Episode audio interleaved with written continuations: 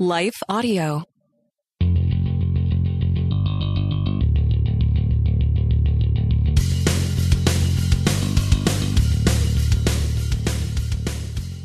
Hey, welcome to the Happy Rant Podcast. I am Ted Kluck, joined as always in studio by my good friends, my partners in radio, my partners in bravado, Barnabas Piper and Ronald J. Martin. Boys, we've got a tidy 21 minutes pipe of radio now with Ronald. Our boy's busy. He's going here and there, doing things. We'll get as much radio in with him pipe as we can, and we'll go as long as we need to finish up our radio program today, boys. We got a couple of intriguing topics. What does boredom look like as an adult? I think that's fascinating. I've been thinking about that a little bit lately. And then what motivates you at this point in your life? We'll get to those topics and so many more right after this quick break. Hi, everyone. If you've been injured in an accident that was not your fault, listen up. We have legal professionals standing by to answer your questions for free. Call now and find out if you have a case and how much it's potentially worth. Call 800-497-4410. I'm here with spokesman John Wolf. So, John, tell everyone listening who should call right now. Well, Maria, first off, thank you for having me here. It's always nice to answer the listeners' questions. Now, as far as who should call in, anyone who's been injured in an accident and think you deserve compensation, give us a call right now. 800-497-4410. You'll find out if you have a case and how much it's potentially worth. Thanks, John. You heard it, folks. Take advantage of this opportunity and call now. 800-497-4410. Advertisement sponsored by Legal Help Center. May not be available in all states. All right, boys, we're back. Let's talk about boredom. What does boredom look like as an adult? And what makes you bored? I feel like I'm almost never bored unless I'm in a meeting, and then I'm very bored. But then I start doing my own stuff and I make myself unbored again. I don't get bored a whole lot. Where are you guys at on this? Do you experience boredom? And if so, what does it look like? What makes you bored? Yeah, so this question came up. I was talking to a friend who is also raising teenagers, and we were laughing because of, our kids are constantly I'm bored, I have nothing to do. And we both had the immediate reaction of, nothing to do sounds like heaven. That's when there is nothing to do, I'm not bored. I'm at peace. That enjoying sounds wonderful. Yourself. Yeah. And so it was the total difference in, I don't know, stage in life, age, maturity, whatever, where at some point you just learn to sit and do nothing and just kind of go, oh, this is restful, because there's always so much to do that you don't even have a chance to be bored by vacancy. That never happens. Yeah, no, it's true. Big R, what about you, baby? Yeah, I'm with you, T. I think I'm thinking of the things that create boredom in my life, like meetings, like things like you described. But then, to Pipe's point, it's I think what I experience is restlessness, but I think that's different than boredom. I think so. Yeah, I think restlessness is it's waiting to do the thing that you want to do, or it is in a place where there is nothing to do, but you want to do something, but there's nothing available. I don't know. I think that's different than boredom. Or maybe it's not. Maybe it's semantics. But I feel myself restless. But I'm like Pipe, when I have a pocket of just nothing to do for a couple of hours or a day, I'm not unhappy about that ever. Yeah, you know? Same. That restless boredom is interesting. I remember very distinctly this kind of sensation in college, and this was in the 90s. This was pre phones and internet, really, and pre sort of ways to entertain yourself in boring contexts. I remember sitting in these lecture halls with just this sense of being trapped. If I could just get out of here, Yeah, it's like intellectual claustrophobia or something. Dude, yes, and I was climbing the walls inside, just going, if I could just get to that door, I would be free, and you're trapped in there, you're bored, you can't really do anything, and if you're in a class with no friend, you can't even chat with your friend in the back or whatever, and I remember that feeling really frustrating, but that was 25 years ago. You know, I think now, you know, school's been over for a couple of weeks for me, and I'm coming into this season of, I'm not bored, but I'm just less busy. And in being less busy, I'm actually having more ideas, and I'm able to be creative, and there's more that I want to write about. So I think for a creative person, a little bit of boredom is not a bad thing, you know? And if we go pillar to post, and if every minute of every day is scheduled and accounted for, it doesn't leave a lot of time to, like, kind of let the mind wander and just, you know, light upon a new idea. Does that make sense?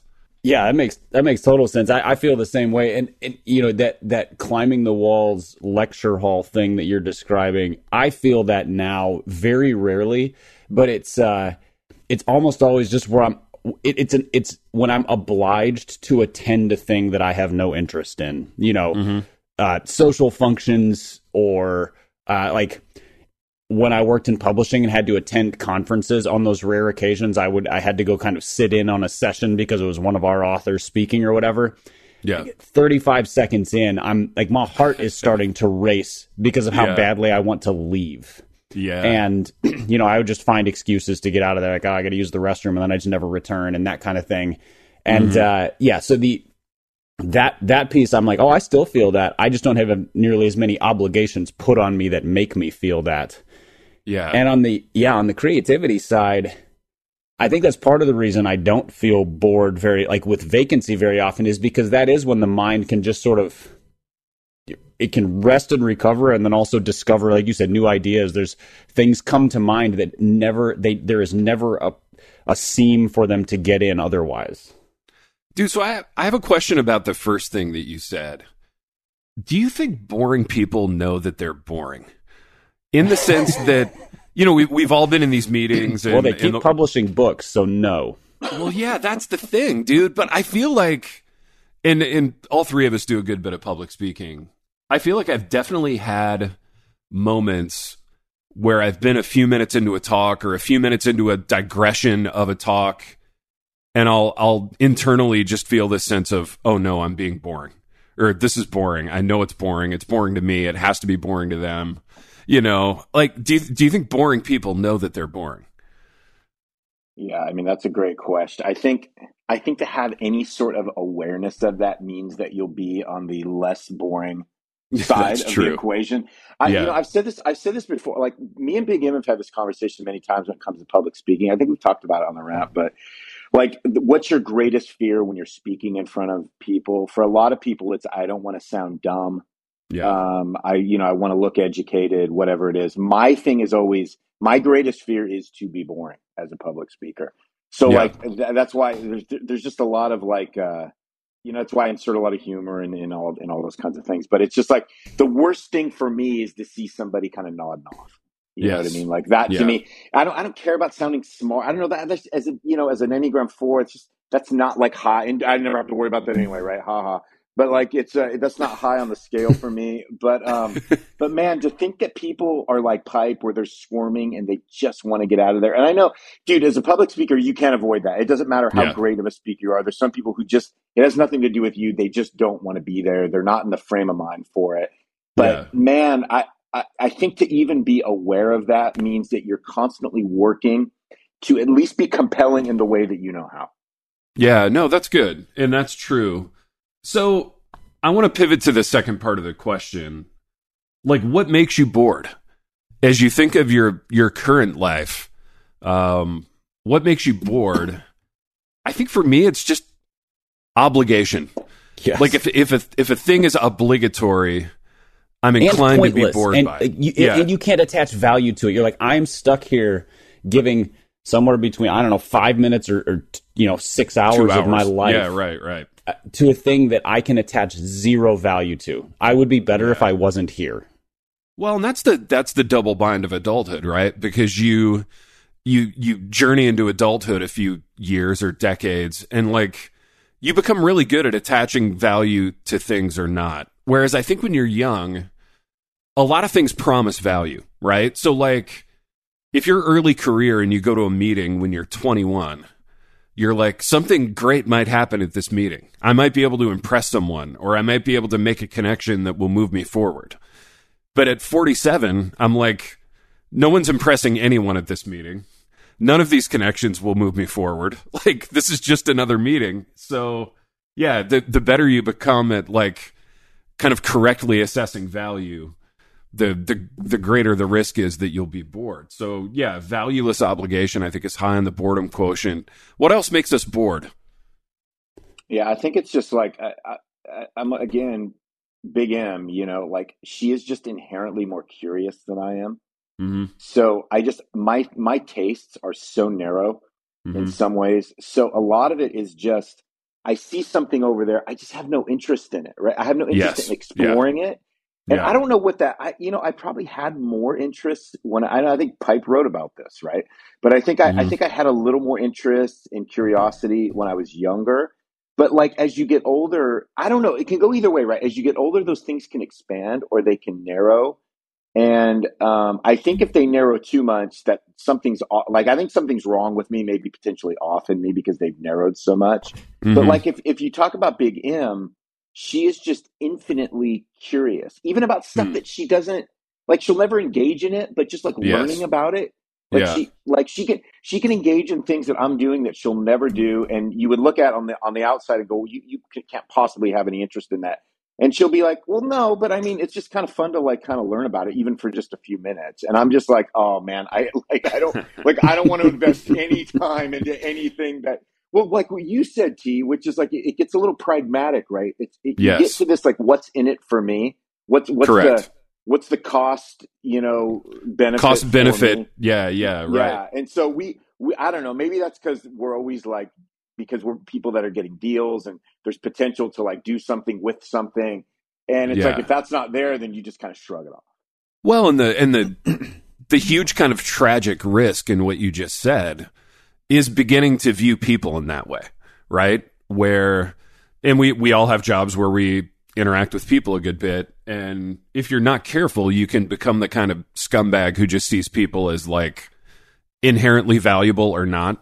Like, you know, you walk into a room, you case the joint, you decide which two people are worth talking to, and you only talk to those people. And that's at odds with what all three of us do, or what we all three purport to do. Yeah, right? Are supposed to be doing, which is, discipling people and ministering to people and just being a friend to people.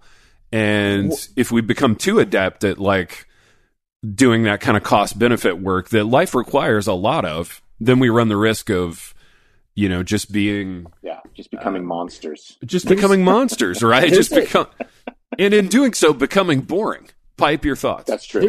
There's another aspect of boredom in human interaction. Like what you're talking about, sort of the like, I'm going to connect with this person to gain. So sort of using people as assets. I'm going to use them as I'm going to use up this resource and discard it, kind of thing. Mm-hmm. Then there's another aspect. Like they're just people who are so inane they're boring, you know, and they're the kind of people who, you know the conversation before it starts, because you're going to talk about how work is going, what deal they've closed recently. Like it's all about money. It's all about purchases. Yes. That kind of thing. Yes. And you're just like, man, I could not care less about the new truck you bought. Like, because it's so not different than the last truck you bought. Yes. Yeah. And with people like that, I just want to like hand them a card that says, you win the interaction. Like, let's just skip the 8 minutes. You win, you know? Right. And in my mind, it's not so much at my best, I'm not devaluing them as a person. I'm just like, this is none of the stuff that I care about. Like you know, if they cracked a joke, if they told me, if they were passionate about something, like, there's a big difference between somebody who's passionate about their work and somebody who's talking about deals they've brokered, you know? Right. Because you can actually be curious about somebody who's passionate about their work, even if it's a field you don't know anything about. But if there's like, man, I'm having a great time. Okay, now we're talking about you know, your values and things like that. I get profoundly bored. And that's why some of those, you know, the social circumstances where you're like, I'm going to go in, it's like a mixer kind of thing, which I don't have to go to many of, thank God. But, you know, it's often through like, you know, somebody's work and you get invited to something or whatever. And you just like, everything is surfacey. And I just come away and I'm like, that was the biggest waste of time, and I was so profoundly bored. Yeah. So in that kind of situation, for both of you, like, what kind of persona do you adopt? And like, what's the biggest risk in it? Because I think in those situations, especially if I'm feeling a little cynical, a little frisky, I'll double down on like being a little snarky and a little shocking. And then I'll get in the car to go home and go, I overdid it. You know, I feel bad now. I feel gross. It was too much, you know, too much by half.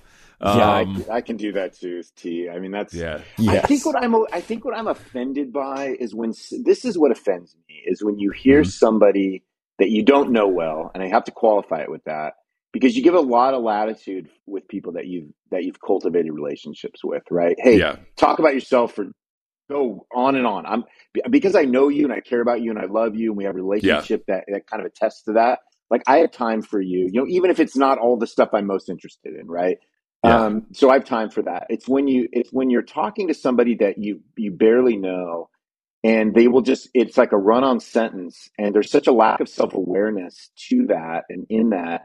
And I think sinfully, right? I'll just own it. Like, it actually angers me in a lot of ways, because I can't believe that they don't catch what they're doing. And I can't believe that I'll be sitting with somebody maybe for 30 minutes. I know I sound like a monster right now, but like, I'll be sitting with somebody for 30 minutes. I don't know them. They've literally talked about themselves without even barely looking at me or asking me a question. And for some reason that just destroys me. That just kills me. And I can tend to just be like, I can feel so insulted by that, you know? And then like you, T, I can kind of like, you know, return snark for what I perceive as their, you know, their lack of self-awareness. And so that's a tough one for me because you know, in our line of work, that tends to happen, you know? It does. I was going to say, you wouldn't enjoy working with college students then, because that's kind of the... No, you have a gift, T. I mean, because that's it, right? They're just going to tell you everything that they've ever thought or dreamt about within like a 30-minute window. That's right. And you're supposed to just think it's the most inherently fascinating thing you've ever heard in your life, right? Well, and by God's grace, I sometimes do, you know. Sometimes it is fascinating, and sometimes the Lord just gives me the endurance to just kind of hang with it and you know what to say next. But I have a question about that, though. And I actually have two questions about that kind of person. Question number one is, where do you think that comes from? Like, what sort of need do you think that that's fulfilling in that person? You know what I mean? And question number two is, do we have any sort of responsibility to, like, coach that out of them or train that out of them? You know what I mean? Because somewhere along the way, somebody should have said...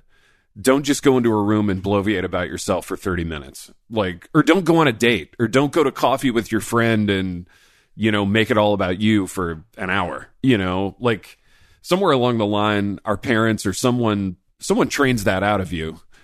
So do you feel any kind of particular responsibility there? / where do you think it comes from? Yeah, I mean, I think you have to have... Like, I would never do it with somebody that was doing it upon, like, our first meeting. You know, that's the problem. It's like, yeah. To me, it requires a relationship to where you can get in there and go, hey, man, can we talk about something? Because, like, you do this, and I think this is not a great trajectory for you in life. You're just going to push people away. I think it's just, it's lack of, like, a lot of it too, man, is just people that have just a lack of, like, you know, social awareness and social, you know, in those kind of situations. They lack sort of that, you know, they lack just sort of those social manners. You know, they don't get that, but yeah. I think at the college level, and, you know, college and teen, there's a lot of immaturity. The thing that people under the age of like 25 think about most is themselves. And I mean, that's probably true for all of us, but you hopefully the eyes sort of lift as you get older. And not only that, you think about everything through your own perspective. How does this benefit me? As opposed to sort of the bigger picture. And so, like, you know, my older daughter is going to be a senior in high school next year. This is an ongoing conversation with us where I'm like, hey, you can't just enter an interaction and think, how does this benefit me? What is the cost to me? You have to think, what is the purpose of this thing for everybody? so that you're not just selfish. When somebody's like 45 and does what you guys are describing, I think that's a profoundly lonely person. Yeah, you know, I was at a work function with my wife a year or two ago, and there was one guy particular. You can kind of tell, like he's the social misfit. Everybody else is kind of mingling in groups and mixing groups, and it's all sort of socially inane, but it's sort of appropriately that way, and everybody is appropriately giving ear to everyone else. And this guy would just go on for 20 minutes. I had met him 45 seconds before about his sales numbers and this and this, and he's hoping to do this year.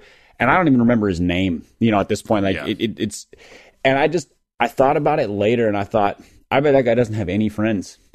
Like, I bet he has nobody to talk about life with. So nothing has perspective, you know, cause when somebody just, monopolizes like that, it has to be because they're not sort of bouncing off different pieces of conversation and different pieces of life in different relationships, where they have sort of a group of people speaking into them, listening to them, sharpening them, whatever. And so I don't know what our responsibility is to help them, because especially if you don't know them well, you can't be like, hey, you've been talking for 20 straight minutes. You want to quit? Yeah. As tempting as that is. Yeah. Yeah, I know. And so you kind of try to like steer it towards something that might be remotely interesting, or you just try to get out of it. And I want to take a break, because we need to take a break. And when we come back, I want to ask you about how you get out of stuff like that. We'll be back in 2 and 2. All right, boys, we're back. So you're in that scenario. You're getting filibustered by some dude who's just bragging about accomplishments or laying some inanity on you. What's your exit strategy? Are you smooth with it, or are you just like, get me out of this as quickly as possible? Thoughts on that from either of you? Yeah, I mean, I think you learn if you're learning well, I think in what we do, you learn how to become an expert transitioner, right? Mm-hmm. Which is just if you're in a room full of people, I don't know, I have different things I do, phrases, and it's mainly just, hey, I want to move on, and you know, I see this person over here, I'd love to chat with them. I haven't seen them in a little while, and so it's more of just, you know, hey, I hear you. It's been great chatting. It's been great catching up. I see Ted and Barnabas over there. I'm gonna go catch up with them, but dude, it was great. It was real, and we'll talk soon. You know? Kind of, just those kind of, I mean, really quick, almost inane kind of like transitional kind of phrases where you're not trying to humiliate them, but you're saying, okay, I'm moving on, and it's okay that I'm moving on. Yes. Yeah. I find myself in older age wanting to be like, for my own like conscience, like really honest, even in the way that I toss off those phrases. So like, we'll talk soon. I try not to use that as much, because like, in a perfect world, maybe we won't talk soon. And I really hope we won't ever talk. Like, maybe we'll never see each other again, you know? So I don't know. I find myself like editing myself more along those lines. Pipe, how do you get out of it? What's your strategy? Oh, and the comment that you just said about trying to be honest, that one's hard, because sometimes you can't even be like, man, it's been great talking to you, because really you're like, it's really good to be no longer talking to you. You know, I love that I'm departing. Uh-huh. That one, that's when you sort of drop the like, man, it's been real, because what does that mean? As anything you want. Nothing. Yeah, exactly. I'm making no moral judgments. I'm also making no qualitative judgments. Here we go. Yeah. It depends on the context. If it's a social environment where I don't really know anybody, I'm not sort of, you know, people aren't seeking me out, then I just try to go to the bathroom. You know, and then on the way out, you catch a different group of people. You're like, man, I got to use the restroom. just roll. And, you know, maybe you look like you're peeing 18 times a night, but it's a good way to go. Yeah. Or just be like, oh, my drink's empty. I got to go fill it up. And maybe they're the kind of person who follows you, but usually they don't. So you can just sort of extricate yourself with a functional excuse. If it's at church, for example, where it is a significant part of what I do to talk to people, and somebody is sort of filibustering, Mm-hmm. I will just, I never want to lie to them, but I'll either say something like, man, there's some things I got to take care of. You have my email, hit me up if you want to talk further about this. Yeah. And like 99 times out of 100, I never hear from about it because they just wanted the outlet. Sure. Or I'll say, hey, I see somebody I've been meaning to talk to, which is often the case. You know, there's people who I can only catch on Sundays. And so I don't do that 2 minutes into a conversation, but I will do it 12 minutes into what should have been a 2-minute conversation. Yeah. And so those are ways you can sort of deflect off. But I really do try hard not to kind of give the impression that I have super valued a conversation that has really wasted my time. Yeah, totally. So in church contexts, I totally use my wife for this. So I'll start looking around and I'll be like, dang, man, I hate to do this, but I got to catch up with my wife, which is not untrue, right? So typically after church, you know, she'll go and talk with her girlfriends and I'll have a couple of dudes that I chat with. And, you know, every once in a while I'll get waylaid by somebody and just get drawn into some long thing. And, yeah, you can always kind of lift up the chin and sort of start looking around and go, I think my wife's trying to leave. I got to catch up with her. And that's not untrue, and it usually works.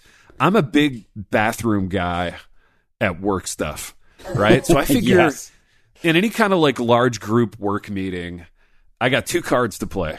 I've got go and get coffee. I can do that once. So I can go to that little station in the back. I can take my time making a coffee. That'll buy me a couple minutes, and I can walk out and go to the bathroom, and I could stay in there for a while. But my coworkers have caught on to this, and so the big like faculty meeting that we have once a month, they know I'm a big bathroom guy, and I'll mosey out there at least once. Then they start hitting the group chat about me going to the bathroom. They're like, Ted, your bowels okay? Yeah, exactly. Wow, nice prostate, you know. And then men of a certain age. Yeah, exactly. So they're on to me. I gotta get some new tricks up my sleeve for next year. Yeah, in social interactions, the smartphone can be really handy because you know, you keep it in your pocket, and like if somebody's just going and it's a last resort because the smartphone is always a little bit rude. Yeah. But if you just pull it out and you look at it and you're like, man, something came up. I need to take care of this. Yeah. The something came up is it is suitably vague to not lie. Right. Not even mislead. Yeah. Just like it doesn't mean anything. It's kind of like it's been real. And what came up? I don't know, an Instagram notification, an excuse to leave. It doesn't really matter. Because we have notifications on our phone all the time. Anything is coming up at some point. You're like, hey, I gotta take care of this. And and most of the time people are like, oh yeah, totally. And that's a last resort. It's sort of like the eject lever, you know. And you're like, well, this thing is gonna crash and burn anyway, so I better eject while I can, kind of thing. Something came up, meaning the shirt that I've been tracking for a year and a half on eBay is 15% off, you know. That's something. But I just got an Amazon notification that my package shipped. I just need to see which one it is. Exactly. Yeah, and that puts like the social contract on them of like they would never say, oh, like what came up? Because it could be like my daughter's in jail, or you know, so it could be something really sad. So nobody's gonna push you on it. Right. And you would never do that, or I would never do that if it was a conversation about something. If they were pouring their heart out about something of significance, you wouldn't be like, something came up. Yeah, exactly. You would ignore your phone. And but if they were bloviating about their sales figures, you would absolutely say something came up. I have done that so many times when I just get, or you know, or there's these, you know, you guys are talking about that, just the profoundly unself-aware people who are just, they don't realize that like minute 17 of a talk about ChatGPT is 15 minutes too long for most of us. Yeah, that's true. And that's so true. And when somebody's like that, I'm like, look, you not only broke the rules, you've now rewritten the rules. And so I no longer need to abide by the rules. So yeah, something came up and I'm going to go look at Twitter, because that's more valuable than minute 17 of ChatGPT or whatever. Maybe that's what Ronnie's doing. I think this show's 15 minutes too long for him. You know, we got a good 15 minutes out of him this morning, and then he's gone. What a workhorse, you know, what a machine. He's just there's an interesting technique, because he did let us know on the front end, hey, I've got like a hard 20-minute out today, which maybe that's what we need to do in these interactions. Like, you go into a meeting and you're like, guys, I got to leave at 11:15, and you just 20 give minutes. Yeah, I've done that before when I don't have anywhere to be, but I know it's a waste of my time. That's good. But it only works in meeting contexts, not like somebody catches you for a conversation. Right. Now, if somebody calls you on the phone, you can do that, because again, phone conversations, they can't see anything, they don't know what you're doing, and so if somebody calls and they're like, "Hey, do you have a few minutes?" You can be like, "I got 5." Yeah. That way, when you give them 8, you seem generous. Oh, that's and you good. Just saved yourself from a 15-minute conversation. Absolutely. That's sound advice, Pipe. Piper, let's take one more ad break, which I'm happy to do for the record. And when we come back, I want to talk about motivation. We'll be right back. All right, Pipe, we're back. One last question, one last thought. I'm just popping open the text again. Amazing radio. Just show notes extraordinaire. Show notes extraordinaire. Radio professional. What motivates you at this point in your life? I think it's a fascinating question. I would have actually wanted to hear Ronnie on this, because I feel like his motivation schematic would probably be fascinating to us. I don't know. Yeah, we can come back around to that one with him. Like, we should talk about it, but like, I definitely want to hear, because he goes in so many different directions and is involved in so many different kinds of things. Mm-hmm. And I never think about it in terms of motivation, but I mean, it's a fair amount of effort to do what he does, so I'm assuming something is driving him. Yeah, and I'm not impressed by it. Like to put a fine point on it, I'm just sort of interested in where the motivation comes from, because he's in his 50s, but he's motivated like someone in his 20s, and I honestly can't relate to that. I mean, in my 20s, I was extremely motivated and extremely probably annoying to people in that, but I don't know. I'm probably like, I have to really work hard to be motivated now. Like, I have to really talk myself into stuff. And it's just not as easy as it used to be. I would say for me, this is going to sound horrible, and it's the least sexy answer imaginable, but it's just money. You know, like, if something pays well and I'm not morally opposed to it, I'll probably do it. Because I now see projects as like home improvements, essentially. Like, I can, you know, that one will pay for X. Yeah, I can replace the HVAC unit that's going to go out, or I can, you know, resurface the sidewalk or whatever. And that's so unsexy, dude. Like, at 28, I was like, this book is going to change the world. This is a great idea. And now I'm like, this is going to change my roof, you know, in good ways. I hate that about myself. I really do. I wish I could be more like Ronnie in this, because I think he really believes in it, and I find that both ridiculous and appealing at some level. Your thoughts? Yeah, I'm with you in sort of my observation of. I mean, and Ronnie's not the only guy like him. I know a handful of guys who, like, every time I look on their Instagram, they are flying somewhere to meet with a group of people to do this kind of thing, and I'm just like I get exhausted looking at them. But they're older than me. They are. There is a drive and a value system that exists there, you know. Or guys who are like, every time you turn around, they're writing a new book. And I realize I just described Jared Wilson twice, but there's a motivation there that I'm like, I don't tap into that. I'm not that guy.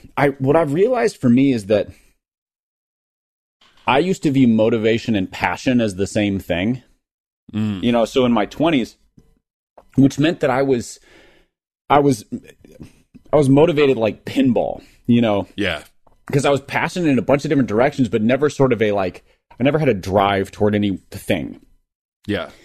And now I realize that, like, it's a little bit like inspiration in writing, you know, where you can write really well without a ton of inspiration. Yeah. Because once you learn how to do it, you're like, no, I'm going to do this work and I'm going to invest myself in it. Maybe inspiration comes, and that's when I write those handful of beautiful paragraphs. But mostly I'm just doing the work because it's because of whatever value system, you know, be it money, be it benefiting someone, whatever. Yeah, and, that's true. And so and at this point, I realized motivation for me is a calculus of, is it worth it? Yeah. And the more worth it is, the more I throw myself into it. So, for example, being called into the pastorate has changed that calculus dramatically for me, because worth it is often very intangible. Mm-hmm. That, you know, is it worth it to meet with this person? Well, the answer is yes, because they're in a position of needing counsel, needing advice, wanting to study something. Like, inherently, that is valuable. Now, if they come back 18 times about the same problem and they're stuck in the same place, the value in meeting with them goes down. Mm. And at some point you go basically, you know, Fisher kept bait, buddy. Like, you need to make some changes, that kind of thing. So, and the same thing is true for writing for me. You know, I still enjoy writing, but at this point it's like, I don't need to write to fulfill myself. Right. I don't have a lot of passion projects right now. However, if an opportunity comes up and says, hey, would you consider contributing this to this website or this magazine or whatever? I think about it and I go, what is it worth? Some of that is money. Yeah. I don't do a lot of writing for free unless it's for our church. Right. Some of it is the organization. How much do I love and support this group of people doing this ministry? So, like, I write for He Reads Truth, and there's not a lot of money in that. Right. But I love what they do and the focus of what they do, and I enjoy the work itself. So there's that piece. But if it's an outside article and they're like, hey, do you want to write an article on, I don't know, mental health in the pastorate? I'm going to look at that and go, probably not the best guy to do that. You're not paying very well, and I got a lot of other things going on, so probably no. Swing a cat in any direction and you'll hit 25 guys who want to write about that. So, none of them well, but all of them verbosely. Dude, you know what I think ultimately it comes down to? And I actually want to hear you on this too. For guys in their 40s and 50s, it comes down to, like, how enamored you still are with flying. Like, the idea of flying coach anywhere is repellent to me at this point. And I've said no to stuff just because I don't want to get on an airplane. But clearly, guys like Jared and Ron, they still equate getting on an airplane with, like, something. There's something magical for them in that. Because, like, they're so enamored. And you always get that pic of them on the airplane or in the airport lobby. Like, the airport is still, like, a magical place for these people. And I think, I don't know if somewhere, like, deep in their ego or in their subconscious, they equate getting on a plane with, like, someone somewhere needs me. Right? Like, I'm important. If someone's willing to spend $400 to get me to Phoenix or, you know, Sioux City, Iowa or wherever, like, I'm important and this makes me feel good. But for me, like, the veneer is completely off it. And I love aviation. Like, the idea of defying gravity in an airplane is still very compelling to me. But, like, the idea of spooning with some member of the general public for 3.5 hours and making, like, 4 switches so that I can, I don't know, get paid $500 to speak at some conference and sell 4 books. I'm not enamored with that anymore and haven't been for a long time, but I think those guys still are. Where are you at on that? Yeah. So not quite, again, I'm, as is usually the case, I'm not quite at the extreme where you are on this, but also I'm a few years younger than you. So give me 5 years and maybe I will agree with you 100%. I will say it, there was a point a few years ago. Well, there was a period of time where flying was part of the almost the payment. I get to go do this. So you get invited to speak and you're like, man, this is amazing. This is exciting. This is adventurous. Like, you kind of feel like there's, in all honesty, there's sort of a sense of big shotness, you know, like you were just talking about. Flying has moved into the sense of cost for me. Mm-hmm. You know, mm-hmm. in the cost benefit analysis of opportunity, it's on the cost side now, not the benefit side, because airports suck and TSA sucks and coach sucks and nobody flies me first class, and I've never flown first class or business class or whatever in my life because I can't pay for it and nobody pays me to do it, and it would be a waste of their money, frankly. Like if you're a church flying me out, don't use your money that way.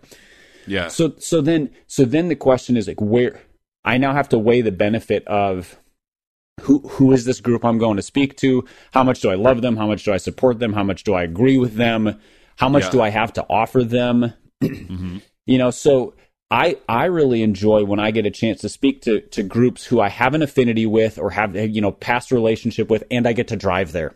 So, you know, because I would rather spend 7 hours in my own car than any amount of time in an airport. Dude, amen. I'm actually... So I took that camp speaking gig in Pennsylvania for June, and I'm driving. The flight thing was complicated. I was going to have to switch over like 2 times. Yeah, you got to go through like Philly and Harrisburg and then drive an hour and a half anyway or something like that. Yeah, and I'm like, if I'm going to spend a day traveling, I'm going to do it in my car. I'm taking my son Maxim. We're stopping in Canton, Ohio at the Pro Football Hall of Fame on the way up. That's amazing. Yeah. Yeah, I'm making a whole thing out of it, and I'm delighted. I'm actually looking forward to it. Whereas, yeah, if I had to do the Philly, Harrisburg, you know, a whole day at an airport with the general public thing, I would be dreading it. So see, and that's one. So that's one that Camp Susquehanna is one that I now, having spoken there a couple of times, I feel like I have so much. I have a respect and an affinity and a friendship with a couple people there. So flying is worth it there. Right. And I haven't done a summer thing. It's always been shorter. So flying makes more sense just because travel time. Yeah. But the first time I went up there, it was kind of a calculated. Well, I say the first time I went up there, it was the tail end of me thinking that flying was still a cool thing. And then I realized it was, I want to say it was just coming out of kind of the COVID shutdown. Okay. And so then that might have been what tipped me, actually, was all the flights I did when you had to wear masks everywhere. Oh. And it was just like, flying's always been a challenge. Yeah. It is now misery. And I don't think I've ever recovered to the place of being like, no, it's fun again. I'm like, nope, still just a cost. Yeah, definitely. No, that's true. And you got to really talk yourself into it. And, you know, I still enjoy flying in a vacation context, or if I'm going somewhere with my wife and I know it's going to be great when we get there, then you suffer through the experience. But yeah, the truly motivated guys in their 50s, I think they're still enamored with it, you know? And I'd love to do a whole episode about that with Ronnie, like traveling, the airport, like his approach to all that, I think would be fascinating. It might just be. I mean, he may not be enamored with it, but it may just not sort of weigh on him as much. Yeah, that's true. He appears enamored with it. Yeah, but I'm going to throw something out there, and this might be way too simple of an explanation. How much does physical size have to do with this? Oh, good. Yep. I mean, I'm 6'2", you're what, 6'2", 6'3"? Yeah, 6'2", yep. Both of us are solidly over 200 pounds. Yeah. Hopefully more on the solid than on the squishily over 200 pounds. Right. And like, flying is not made for us. Ronnie's what, 5'9", maybe 5'10"? Yeah. And, you know, scrawny Ronnie is a thing. Right. And so I think there's just something about, if you're of a certain size, yeah, you just fit on a plane better, and so it doesn't feel like misery. Yeah, that's a great point. That would be interesting to track too, to get the data on, you know, the guys of a certain size or bigger versus like little guys and their love for flying. Yeah, that's good. That's really good. I will say it's interesting because Jared Wilson flies a lot and seems enamored with it, or at least very okay with it, and he's my size-ish. He might be a little bigger than me. He's around our size, and he doesn't. I don't hear him complain about this. So he might be. He might be an anomaly, or maybe my theory sucks. I'm not sure. Yeah, or maybe he just has like a system to where he's got it figured out. So like maybe he has those pleasant things in the airport that he only gets in the airport, and he allows himself to do it when he's traveling, and that's when that thing happens. You know what I mean? He gets his like vanilla Dr. Pepper and Swedish Fish, and that's his airport treat or something. Yeah, dude, he gets his vanilla Dr. Pepper, his Swedish Fish.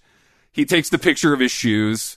I mean, Jared, we goof on him a lot on this program, but I've met him a few times, and he doesn't seem like a ponce. You know, he doesn't seem like the kind of guy who's not a bit enamored with his own image. But he allows himself that one little like shoe and bag photograph. Like look at my sweet leather bag and my shoes. And, yeah, it's almost a comedic gimmick at this point. You know, it's why am I blanking on his name? Conan O'Brien. Yeah. I heard him talk about one time where when you're doing kind of an absurd bit, you start it and people chuckle, and then you keep doing it and people think you're insane, and then you just keep doing it until they kind of find the zen of humor and they fall into laughter again. I feel like that's Jared and shoe and leather backpack posts.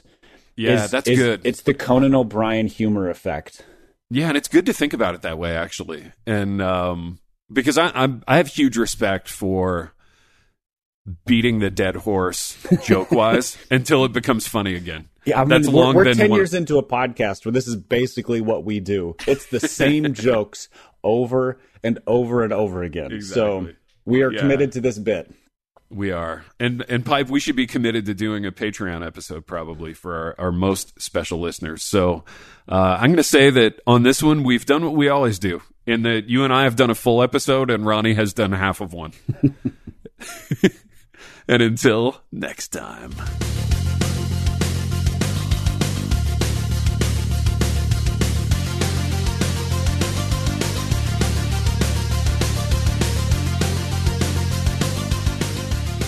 We want to take a moment to thank the team at Life Audio for partnering with us on this podcast. Be sure to go to lifeaudio.com and take a look at the other podcasts in their network. They've got shows about prayer, Bible study, parenting, and more. Often we believe our questions mean we don't have faith, but I believe Jesus loves our questions. Our questions are windows into heaven. I'm Caden Fabrizio, and on the Questions with Caden podcast, we ask and answer one question per episode as relevantly and biblically as possible. Questions about fear, anxiety, depression, addiction, and so much more. Don't worry, your questions, they're not going to scare Jesus, so ask away. Listen and subscribe now at lifeaudio.com or wherever you listen to podcasts.